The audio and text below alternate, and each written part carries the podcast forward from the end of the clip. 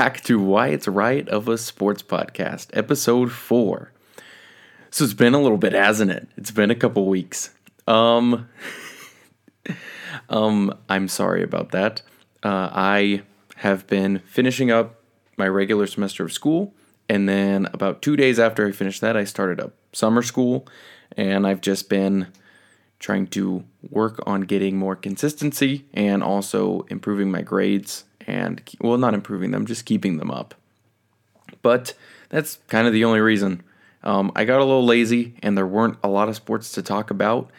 There's not much going on sports wise and so there wasn't too much to talk about. So i just took the time uh, away from podcasting and just decided to you know, work on my schoolwork, which I mean, it's not good on my part. I need to be more consistent and I will be more consistent. But um, that was why I was away. That is my excuse. But in my time away, I did not stop thinking about this podcast. I continue to think about it in ways to improve it, ways to make it better. Um, so I have plans for the future. In the next couple episodes, I will be making a YouTube channel for this podcast, and in it, I will be including clips from the podcast. I'll also be including a full length version of the podcast. Um, no, there will not be any video. I don't think I should do video and audio at the same time. That would just be crazy. Number one, I don't have a good enough webcam um, to do that, and those are expensive. Um, but I think just putting up a full duration podcast on YouTube and also putting out clips uh, would just help the podcast not only grow, but grow some interest, posting the clips on social media, uh, such as my Twitter, which is at WRSP Network on Twitter. Um, and so posting the clips there and kind of getting it out more socially, I feel like that would help spread um, this podcast. So, yeah, I'm thinking about doing. Well, I'm not thinking about it. I am going to do that. So I'm in the process of making that. And then for clips, I am in the process of deciding what I should do for clips. Since I am not recording video, um, would it be putting B-roll about what I'm talking about over that, or maybe just putting um, the podcast logo? I'm gonna be looking into what I what I'll be doing with that, but. Um, yeah, I'll be working that out. So it might take a couple episodes for clips to get up. Um, but also, when actual school start, if school ever resumes, we we don't know. COVID nineteen could keep us in the house uh, forever, so that might not be a worry. But when my actual school starts and I'm going in person, I might not be able to make clips as consistently, or I might not to be able to make as um, as many clips. Um, so we'll see. It's going to be, I'm going to play it by ear. We're just going to go and we're going to do it. But moving right along um, into this, kind of the first thing I want to talk about today was some news that broke a while ago. It actually wasn't as big as I expected it to be, but NCAA athletes can now make money off their likeness. I believe starting in the 20, uh, 2021 to 2022 season, or starting in 2021 they can make money off their own likeness. So we could see players in now college get brand deals. They can make money off of their face. We can see we've seen a lot of players had to leave college or demonetize their YouTube pages um, because they were making money off their likeness. Okay, so now these athletes can monetize their likeness from a young age. You could see Trevor Lawrence uh, well, granted, I don't know if he'll be there when this is all happening, but we could see like um, a Justin Fields.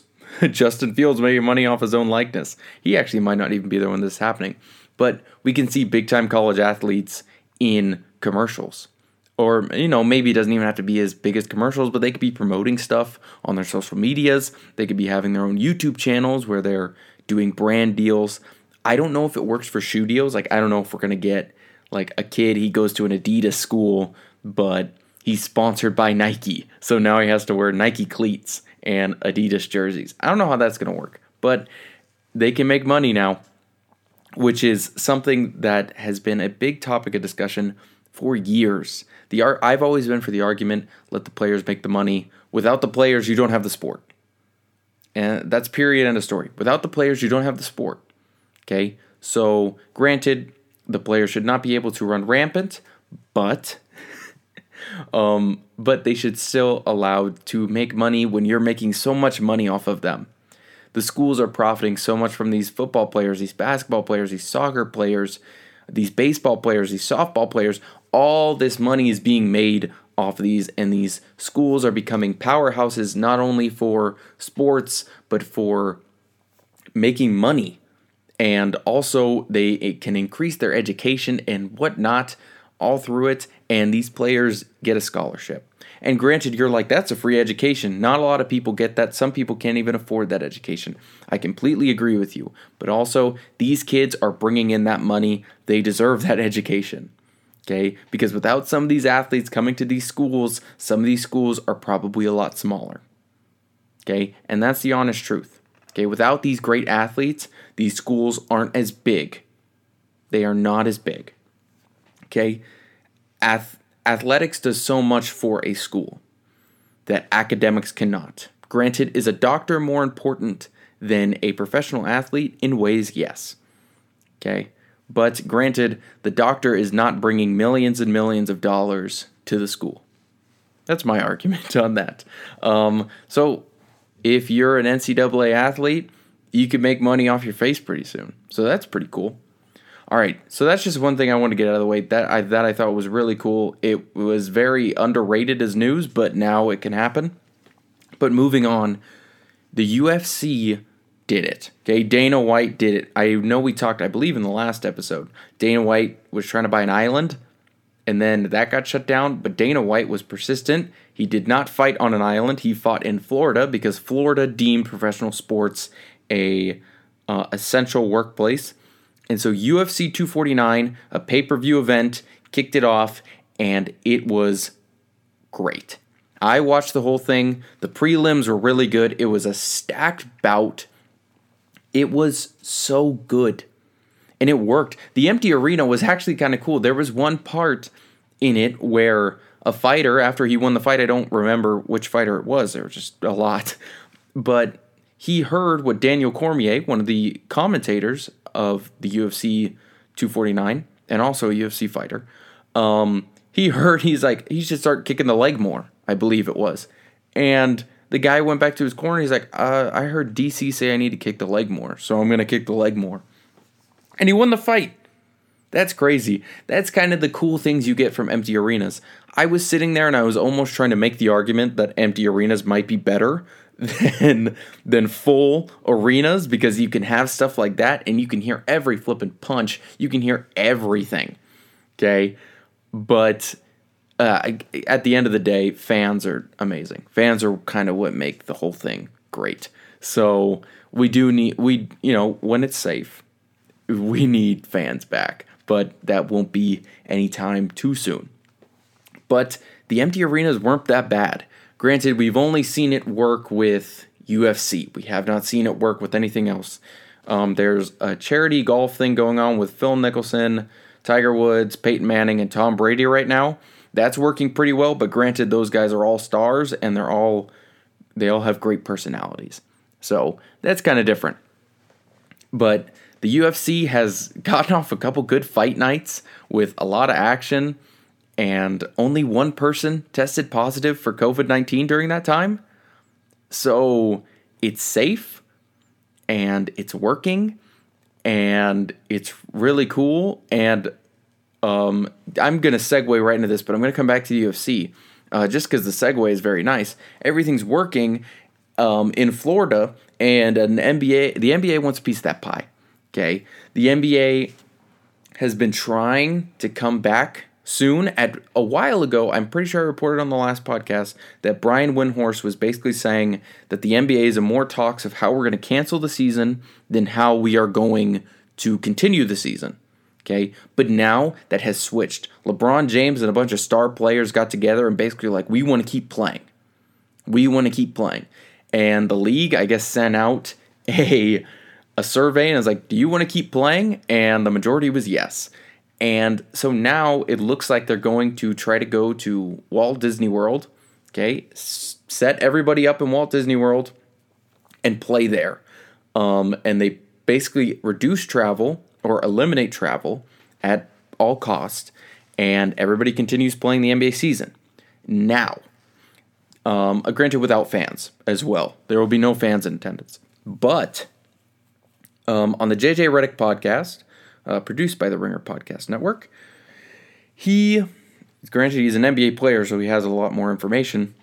What their plan was, the NBA's plan to bring back everything was that basically, I believe teams like one through one through six, so teams seeded one through six in each conference will play against each other as like scrimmage matches. Okay, so it's like, um, you know, granted the like the Lakers and the Clippers, they will play against each other, but those seeds are locked in right then and there. Okay, the Lakers would own would own the one seed in the West, and Milwaukee would own the one seed in the East. Okay, but they would just scrimmage against each other um, to you know get reps back in. But what would be televised is matches between seed seven through I believe twelve, and then uh, it may be thirteen.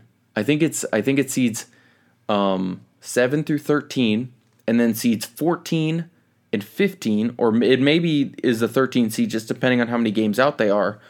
Don't get to play. They don't have to show up because they're out of contention and they're basically trying to eliminate the amount of games. That's what they're trying to do. They're trying to eliminate the amount of games, eliminate the amount of people showing up to these things. If you're out of contention, don't even bother showing up. Okay? Because now we're focused on just crowning a champion and getting to next season. And I like that because I don't want to see the Golden State Warriors play. Okay, Steph Curry played like a couple games this year and he was good. It was fun to watch him, but it's like I don't like I I tweeted a while back. I said it's crazy when this whole pandemic is over. The first team eliminated will be Steph Curry, Andrew Wiggins, Klay Thompson, Draymond Green, and Kevon Looney. That'll be the first team eliminated from the playoffs. Granted, um, you know, I just by then, all those players would be back from injury. They were not there during the season. But that's just funny to me that a team like that is the first team out of the playoffs. So it's, but it's like the Cavaliers, the Knicks, they don't need to show up. The Suns don't need to show up. The Timberwolves don't need to show up. I think they're really far out of contention. They had, they had a really bad start. They had a great start to the year, but then all of a sudden something happened and they just didn't win for months. It was really bad. But it's like those teams don't need to show up. Those teams do not need to show up. Um, and I, I do like that. And then they would go into the playoffs and it would just be regular playoffs. And then we get through the playoffs and we crown a champion and focus on next season. Now, the argument at the beginning of this was if this resumes too late, we are not going to have a long off season. That's true. We're not going to have a long off season. But I think what the NBA should truly do is start the season on Christmas Day. Because I heard this argument, I believe, on the Bill Simmons podcast, another Ringer Sports podcast. Um, and basically, the argument was that basketball, when it tips off, is in the middle of football season. So why are we why is the NBA still trying to compete with football? Why not move it to December? You're only competing with football for a little bit of time. Okay? And you're on now, you know, during the week and it's the beginning of the season. It's the genesis of the season where everybody is actually interested. Okay? And then the season goes longer. I believe like the finals would be in August. It would be in August or September when there's nothing on besides baseball. So people are like, why don't we? Ju- why don't just do it that way? Because then we have sports truly all season long. Because then once basketball ends, then we have football starting. So it's just it's a perfect storm. Um, I think the NBA should look into doing that. We don't know what's going to happen. We don't. The NBA uh, practice facilities are opening up. I believe the last one to open up. Um, I believe the Lakers and Clippers have started to open up, if not opened. I saw something that May 16th, but then after that, I didn't hear anything. Um, but they have held training sessions together. The Lakers, not the Lakers and Clippers, but just the Lakers and then the Clippers. Um, the last one to open up, I believe, is the New York Nets, or the most recent one to open up. Um, they will be uh, on May 26th, so in two days from this recording, they will be opening up for the public. So everything's coming back. I believe the start date is sometime in June. Uh, June 1st, I believe we're supposed to have a plan. That's uh, what the commissioner, I believe, said.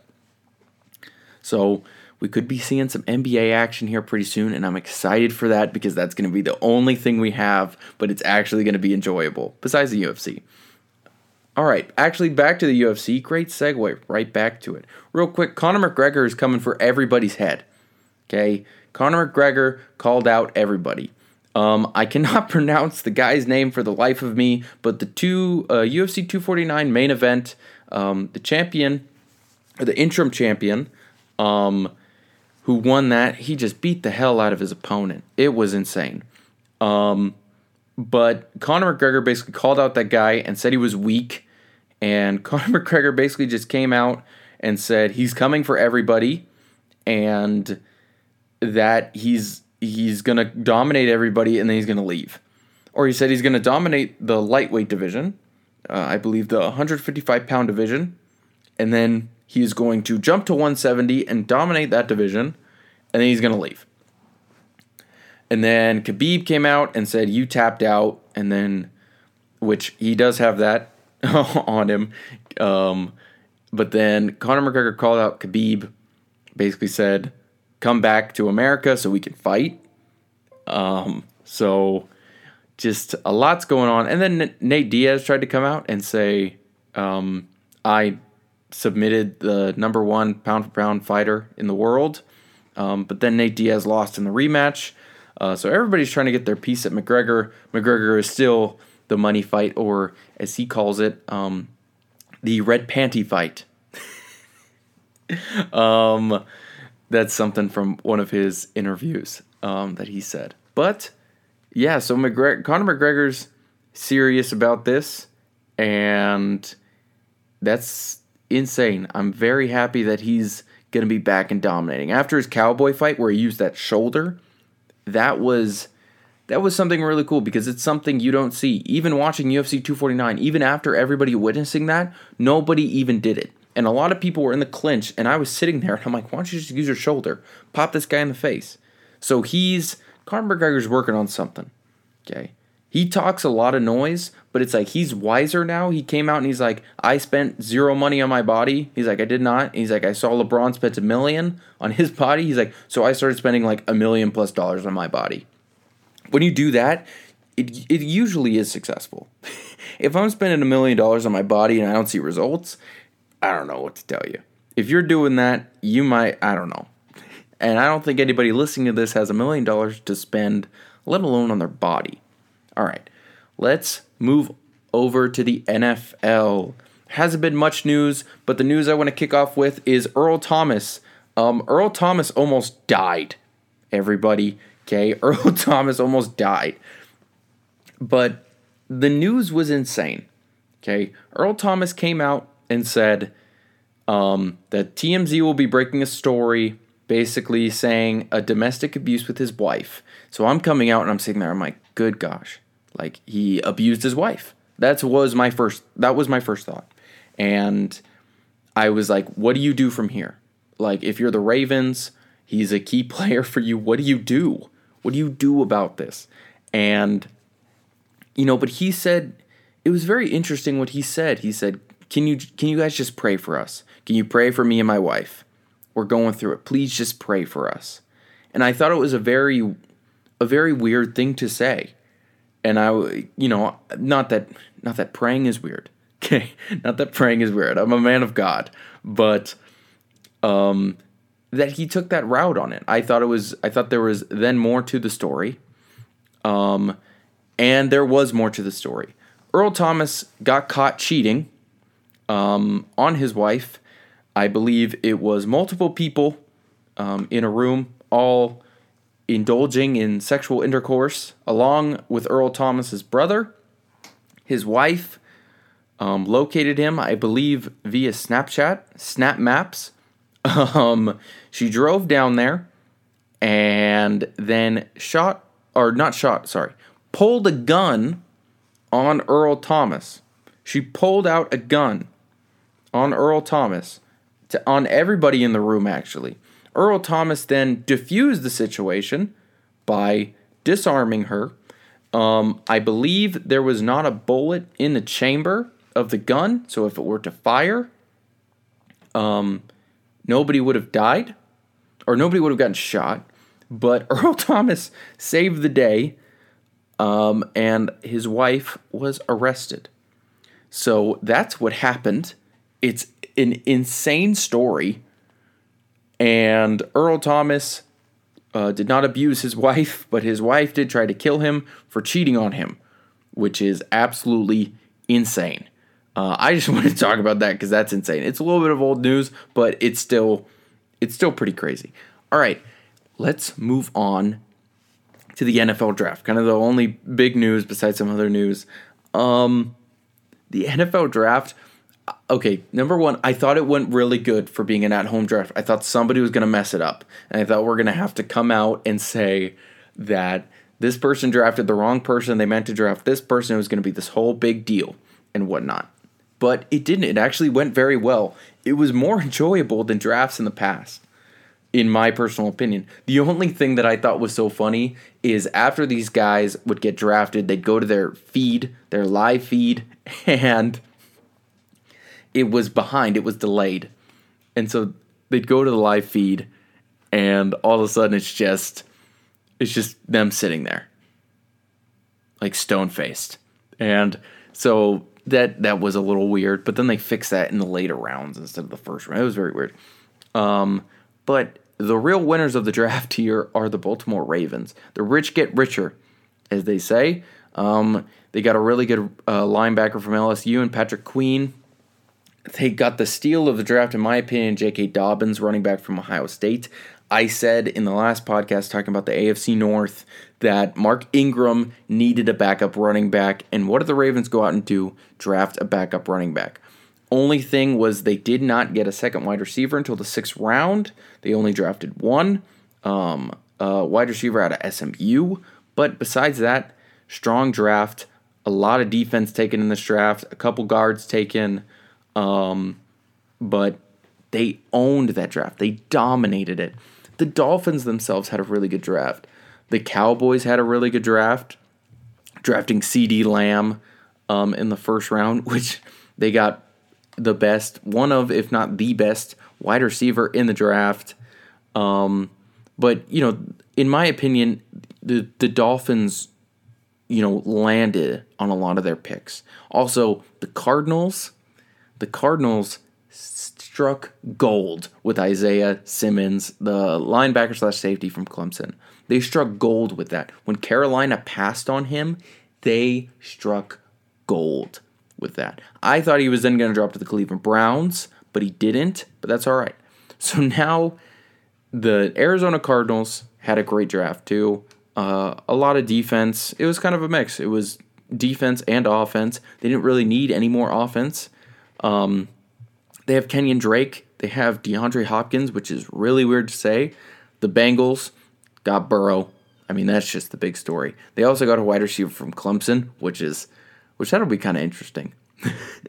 um, you guys were against each other in a championship game, and now he's got to throw touchdowns to you.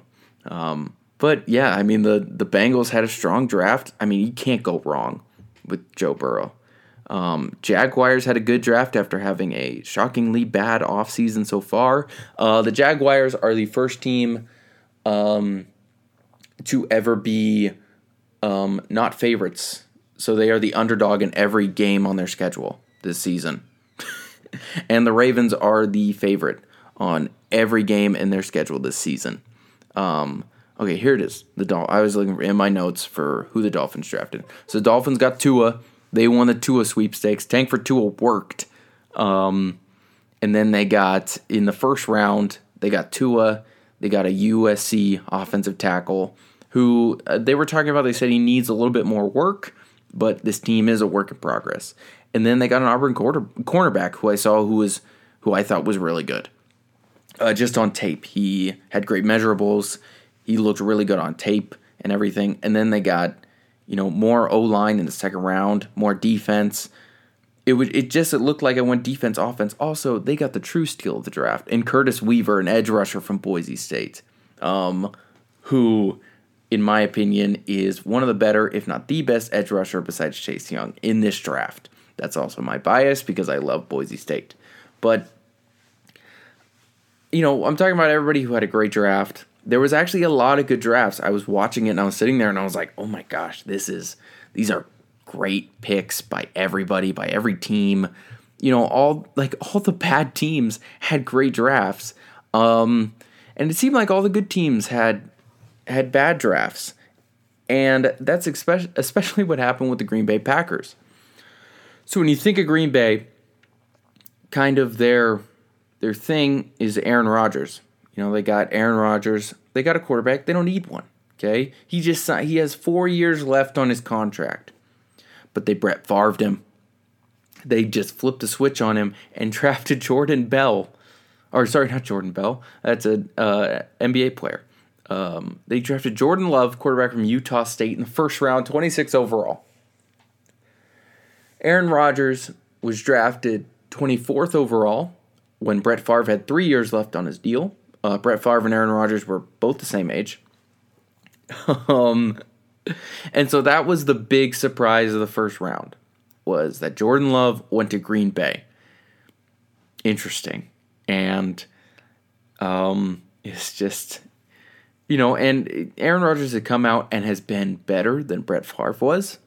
But so then in the second round, you're like, okay, it's the second round. Who are we going to get? They draft a running back. And probably besides their wide receivers, uh, they have a pretty good running back.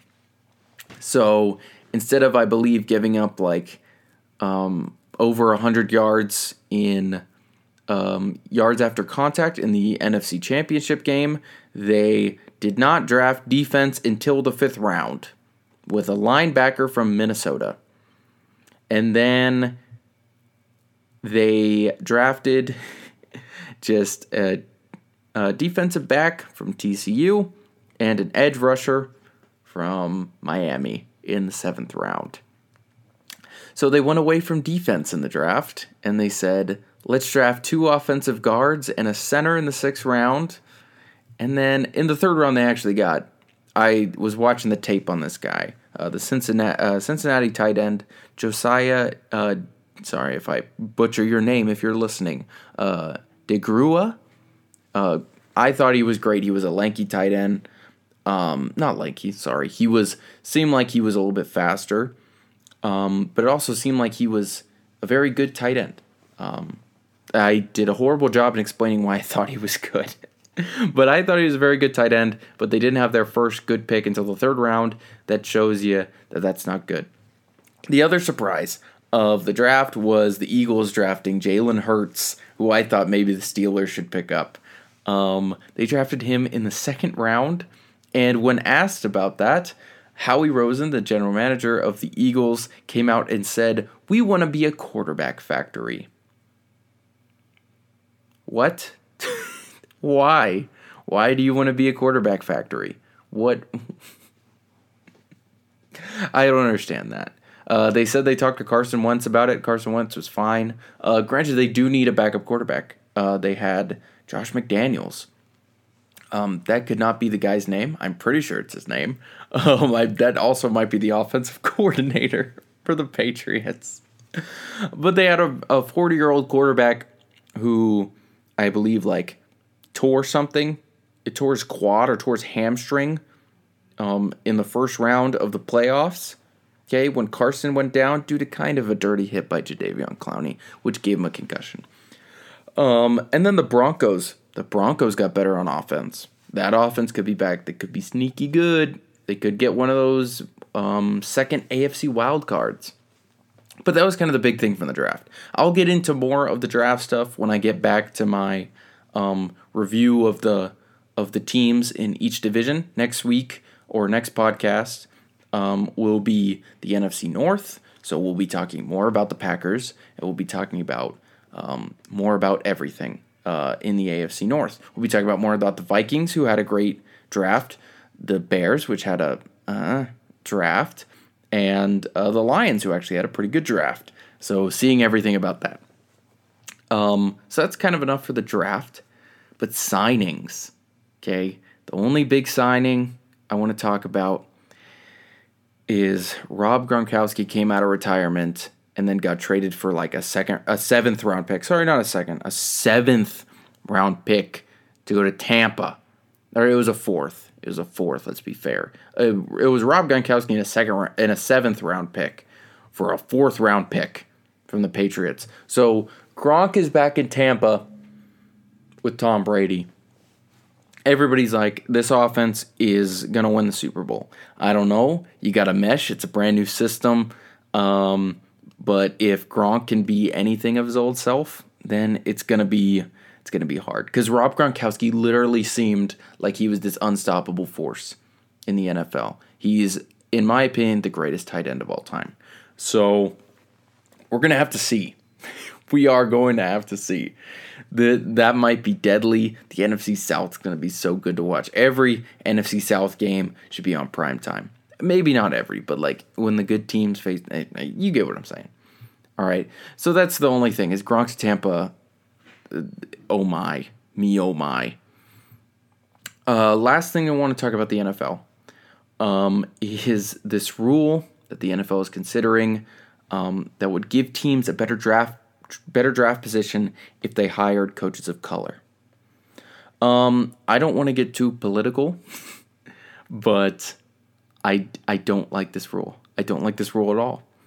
Uh, I think this is this is encouraging people to I don't I don't know the proper way to say it. It's giving people a reward for hiring coaches of color which is just interesting. I mean, just saying it doesn't doesn't doesn't feel right. It doesn't sound right, and I don't think you should be rewarded for that.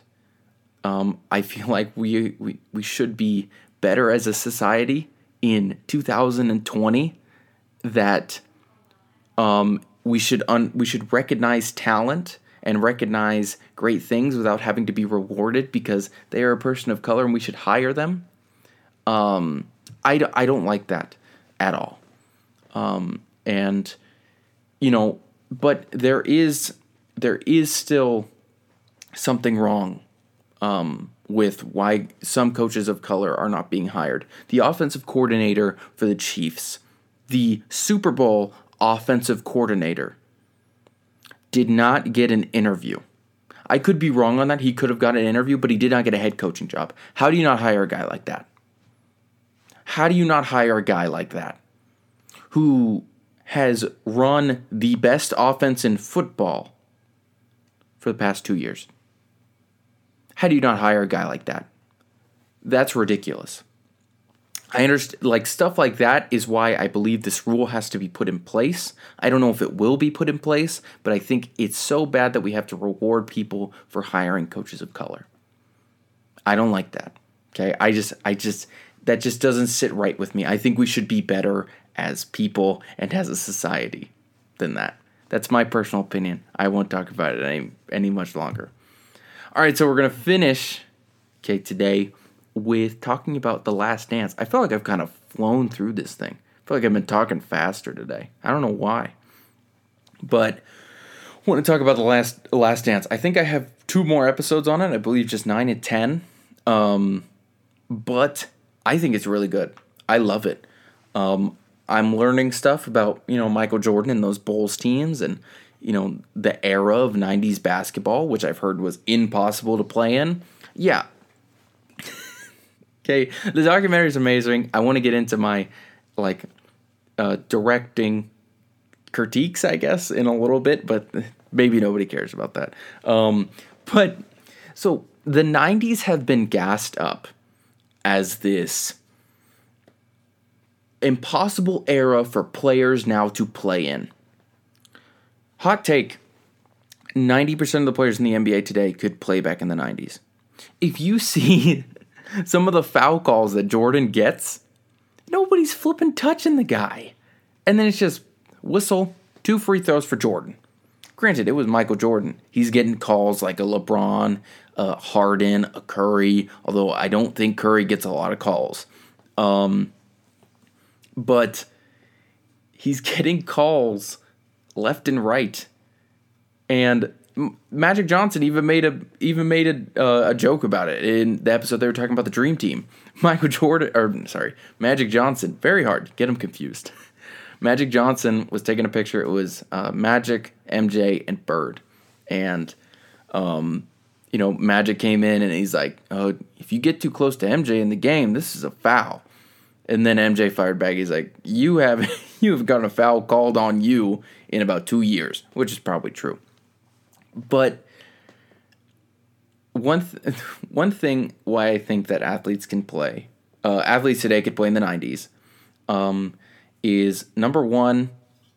Athletes today are faster, better, stronger. So they're faster, they're smarter, and they're stronger. Okay. Everybody's saying LeBron wouldn't survive in the 90s. LeBron would be the most dominant player in the 90s, going up against some of these guys who were a little more athletic. You think of LeBron, okay, who is taller than Michael Jordan, weighs more than Michael Jordan, okay, is a better shooter than Michael Jordan. um, would would like not be able to survive if Steve Kerr got switched on to him, he would be living his best life. Like that's that's my thing. I mean, the smaller guards like a Damian Lillard, uh, Steph Curry, um, a, you know, maybe even a Russell Westbrook. Him being six three, but he's so explosive and he's just so strong. You know, guys like that, like maybe even like a Klay Thompson, just because he'd have to get even more physical on defense. Um, I feel like that would take a toll on them and that may be, you know, they may not be as good, but also like the 90s weren't that hard. It's like I'm sorry to everybody who believed that, but looking at today's NBA and then looking at all the clips in the last dance trying to tell me that the 90s were hard, everything everything that they're like, "Oh, the bad boy Pistons." You know, yeah, the bad boy Pistons pissed a lot of people off and they did a lot of things, but every kind of dirty thing they did got called as a foul. So it's not like you would drive to the basket. I think there was one call or one clip where they drove, somebody got knocked down, and then it was just they kept playing. But besides that, every other thing was somebody get somebody would drive to the basket, they'd get hard fouled, everybody would stand up, get into a fight, and fouls would be and fouls would be called. That's it. It's it's not too different. The only difference is you see a lot more mid range today. Okay, you see a lot more mid range. I still think this is kind of off topic. I still think mid range is a fine shot today in the NBA. Granted, if you're missing mid range shots, stop taking them. I think you're the you know strategy would be you'd be preferred to miss threes than mid ranges because if you're gonna miss a mid range, just go and lay it up. But anyway, um, I don't think the '90s era of basketball um, is as hard as everybody thinks it is. Um, but so I had a couple critiques on The Last Dance. Although I think it's amazing, I love just the style of it. Um, I love the early episodes talking about Nike and Jordan and all these commercials. I just love like seeing everybody, um, you know, decked out in Jordans and wearing all like these vintage stuff, which I think is really cool. Um, my only critique is I just feel like in an episode, you're talking about one thing and then you dart back and you talk about another thing. Like, so for example, um, I thought, you know, The Last Dance, it was going into it, I thought it was just the career of Michael Jordan. You know, I basically thought it was just the 30 for 30. Let's talk about Mike. And then it kind of turned into, well, it was the Bulls. And I was like, okay, I'm cool with that. I want to know everything about the Bulls. But then all of a sudden, like, we're going from like this was MJ in 98. Okay, so the last season, which they called the last dance. So I'm like, okay, it's gonna be more focused on the last dance, which Phil Jackson called it. It's basically the last season where Jerry Krause was like, I'm not bringing Phil back. And then MJ was like, I'm not coming back if Phil's not there. And then it was basically the end of the Bulls era. But what I just don't understand is why all of a sudden it's like MJ struggled at the beginning of the 98 season. And then all of a sudden it's like, but let's jump back to 1989. And it's like, wait, why are we going all the way back to 1989? It's like, then let's go to 94. Then let's go here. Then let's go here. Then let's go. And, and I'm like, why am I going to four different time periods in one episode? I don't get it. Like, I just kind of wish the first episode was MJ drafted or MJ in college, like the early life of MJ to when he got drafted. That's what I wanted the first episode to be. Then the second episode was, you know, MJ on the Bulls in the early years, getting Scottie intro like then we go through Scottie's life. Okay? Almost chronological order. That's what I want. Because I'll see clips and it's like the Bulls don't have Rodman. And then all of a sudden it's like, then I see clips and Rodman's there. And it's just, it's very confusing. And it's like, there was clips before they talked about Steve Kerr getting there after MJ had retired that Steve Kerr was in the clips. And it's it's very all over the place. That's the only complaint. And so you really have to be following because you could look up. You're like, wait a minute, we're in 1998. We were in 1994, five seconds ago. Um, and so it's just very back and forth between time periods. I wish they would have gone in chronological order. I wish they would have gone in chronological order. Um, and then the like the focus, the final maybe even four episodes, but the final like two episodes is focused on the quote unquote last dance, that 1997 to 1998 season. Um, like that would have been fine with me, but that's been hinted at the whole time. And we all know how this ends. We all know it ends with Phil going to LA and then Michael retiring, but then ultimately coming out. Scottie, I believe, going to the Rockets and then to go to the Trailblazers. Or he might have gone to the Trailblazers, then the Rockets, and then Rodman going elsewhere, and Steve Kerr going to the Spurs, and Jerry Krause then ultimately leaving the Bulls and not being able to rebuild them. So we know how it ends.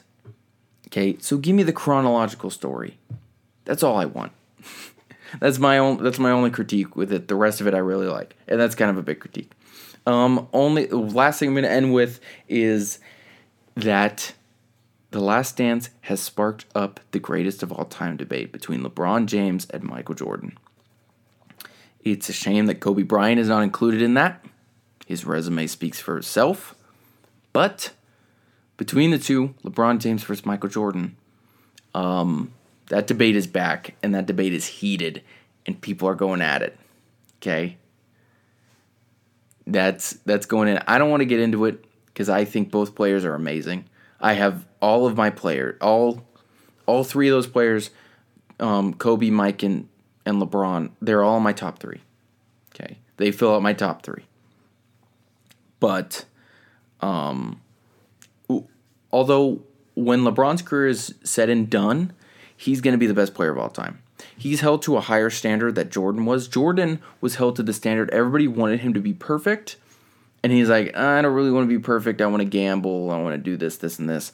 LeBron was just already perfect, but we're like, ah, you weren't MJ. You weren't undefeated in the finals.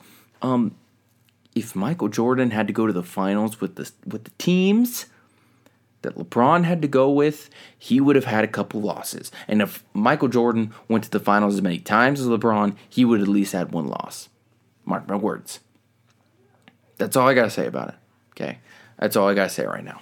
All right. If you want to hear more about the GOAT debate, um, leave a review, whatever review you want, or tweet me. You can tweet us at WRSP um, Network on Twitter, or just me, Wyatt Mitchison, on Twitter. You can find me.